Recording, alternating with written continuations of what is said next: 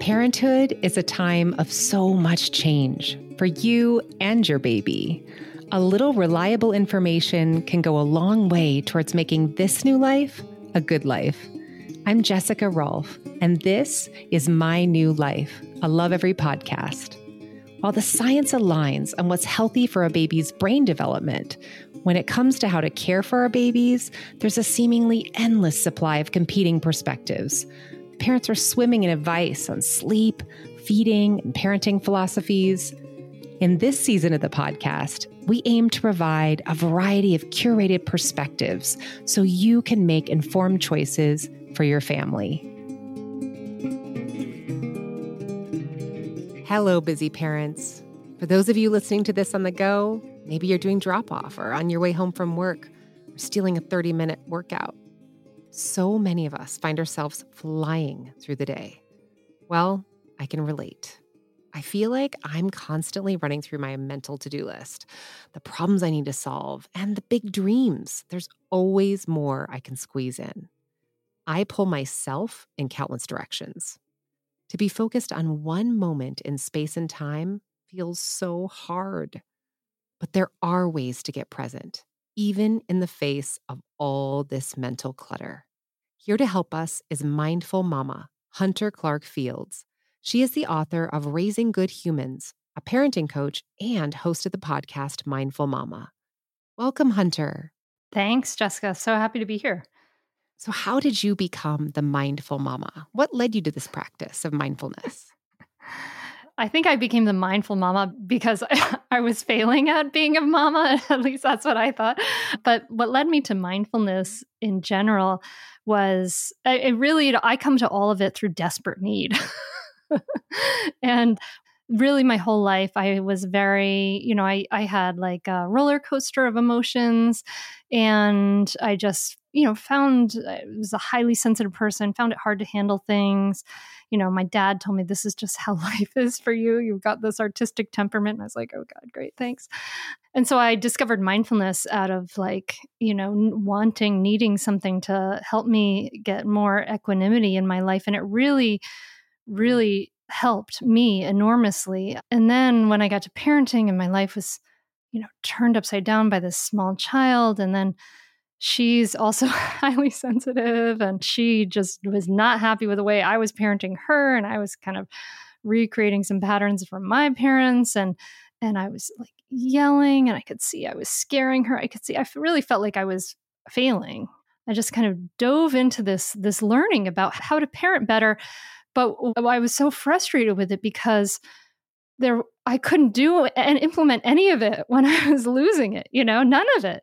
And so I really had to go back to the mindfulness and really dive deeper into the mindfulness to help and because it what it really does is it helps us to regulate our own nervous system, helps us to literally access our whole brain. It helps us to be able to communicate better. It helps us to be able to do everything with more clarity. And, you know, because when we're losing it, we're we're not able to lose, use our whole brain. I may have learned something nice to say hours earlier, but I couldn't access it when I was losing it. And so I really needed to be able to regulate my own reactivity, calm my reactivity.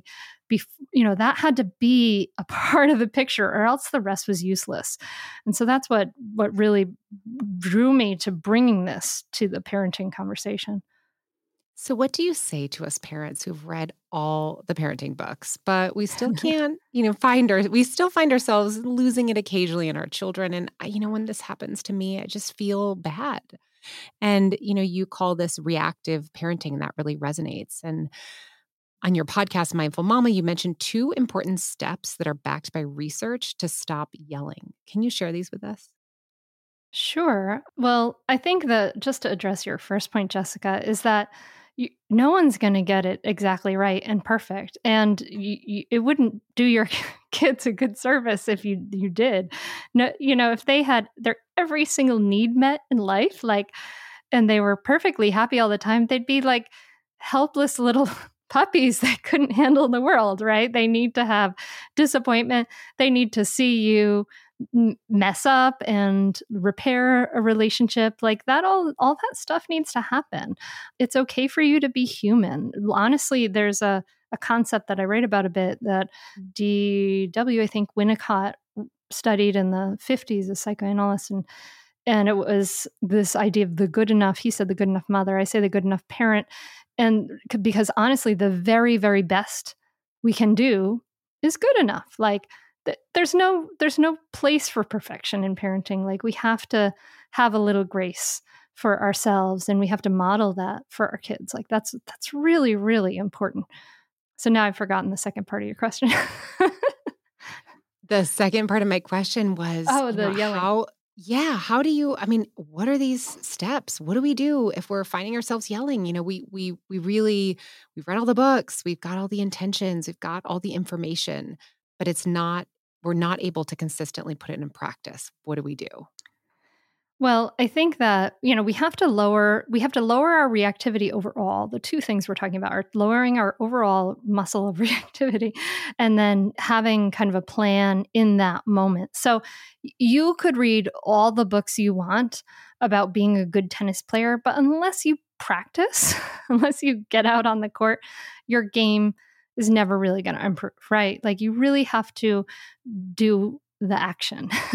and it's the same with our reactivity. And that's why I'm a big proponent of parents having like a, at least a tiny, like just uh, maybe a five minute, you know, mindfulness mm-hmm. practice is so, so, so helpful. I think that in the future, we're going to start to see that as like the way we look at going to the gym and, and taking care of our bodies now, taking care of our minds.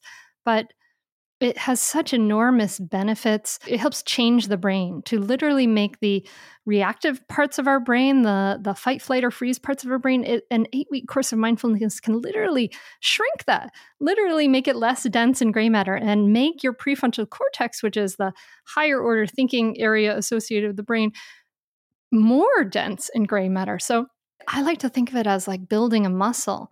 And we're building a muscle of a pause muscle. Um, we're building the muscle to be able to step into that space between stimulus and response and make a choice rather than just be like enacting the old patterns of the past, right? And just, you know, just yelling or reacting, whatever our our habitual unskillful reaction is. It's the thing that gives us that ability. So I really encourage an overall practice of calming your reactivity. But then in the moment, we can, there's a bunch of things we can do to calm our reactivity in the moment. We can start to just, one of the things we can do is just start to acknowledge, start to say what we see, acknowledge what's happening for ourselves, for our kids. I'm starting to feel frustrated here. I feel my jaw getting tight. I feel my muscles getting tense. There's a lot of noise. It's starting to feel like too much. I'm feeling like I need a break. And as you say these things out loud, it's really, really does a lot of great things.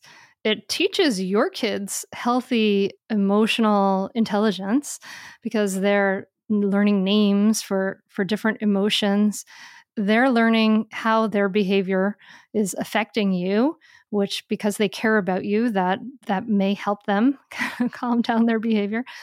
But it's also you're, what you're doing is you're acknowledging for yourself. You're saying you know when you say i'm feeling frustrated it's like ding ding ding. It's like a little bell of mindfulness for yourself that you're on this road of losing it. You're there and maybe this time you'll be able to say and i need a break.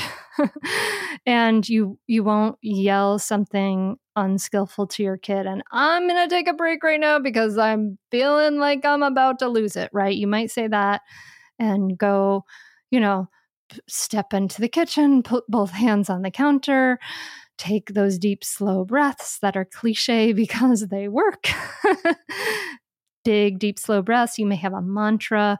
I encourage my students to have a mantra they write down like, I am safe. This is not an emergency. Sometimes, like, the louder they get, the calmer I get. you know, we can have a sort of a, a menu of things that help to calm our our reactivity in the moment um, but it all starts with being aware of it, right? So we have to become aware of it. And just saying that out loud, it interrupts the pattern right there and it helps you start on a new, healthier habit to respond with.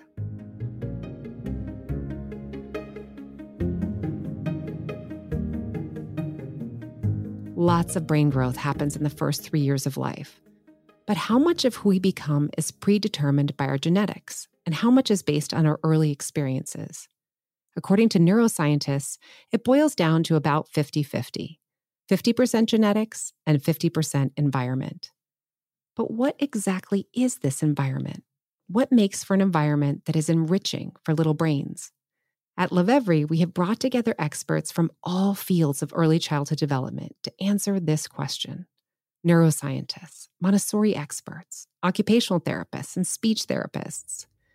For every stage from birth to age four, we have just the right activities, tools, and information so you can feel confident you are giving your child the very best start.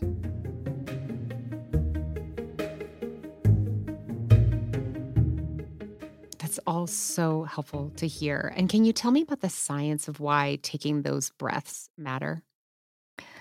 It's really very simple. We all inherited this nervous system, right? That's just primed for survival.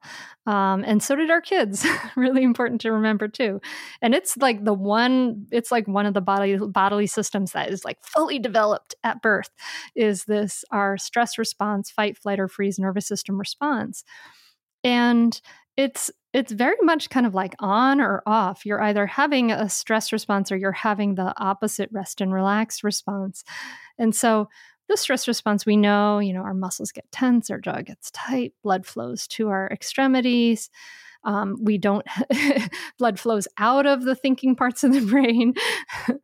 but um, in the opposite response, the rest and relax response, um, we you know we get to digest again we get to access our whole brain again so that's what we really want and so a way to do that. You can do that through the body. You can do that through the mind.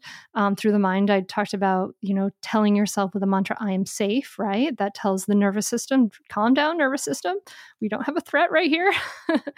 But also the breath is so crucial because if you're you know, if you're in a life and death situation, you're not going to be taking some deep, th- slow, calming breaths. But if you do that, and they're they're really teaching this, they're teaching mindfulness and they're teaching these breathing practices to soldiers in the field.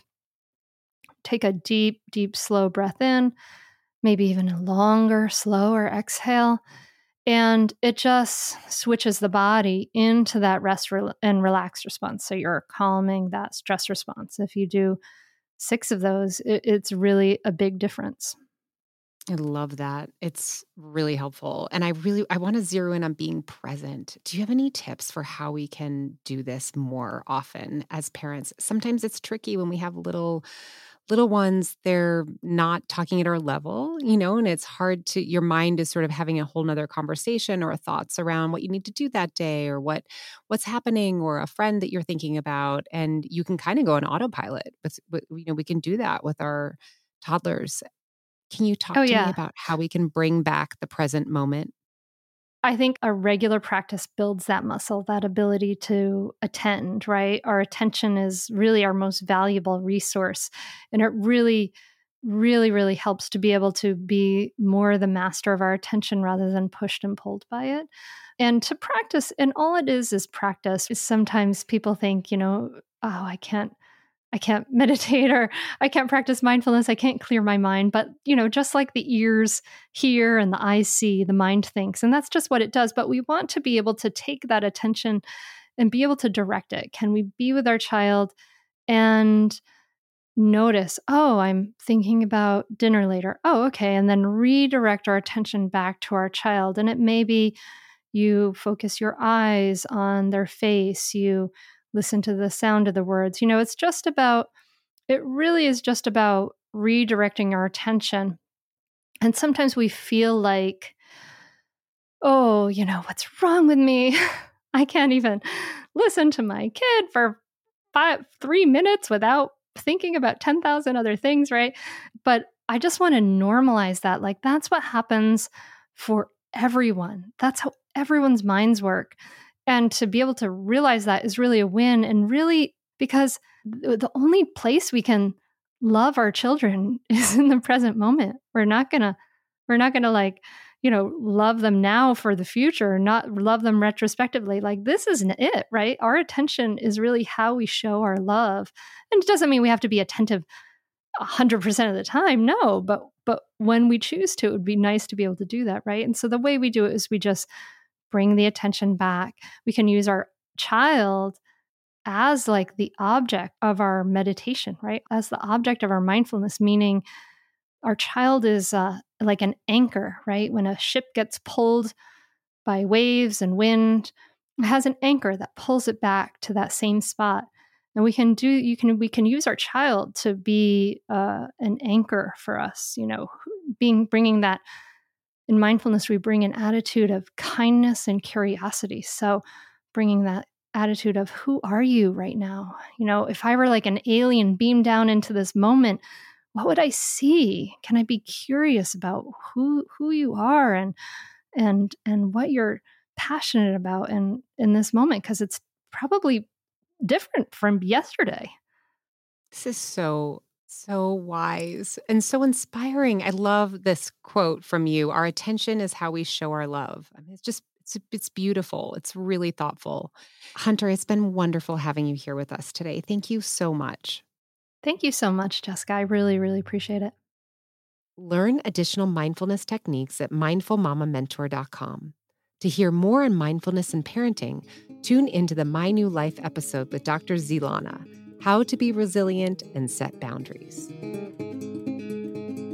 You've been listening to My New Life. If you think this episode might be helpful to a fellow parent, please share. And if you'd like to learn more about the topics discussed in today's show, head over to lovevery.com. That's L O V E V E R Y.com. I'm Jessica Rolfe. Thanks for listening.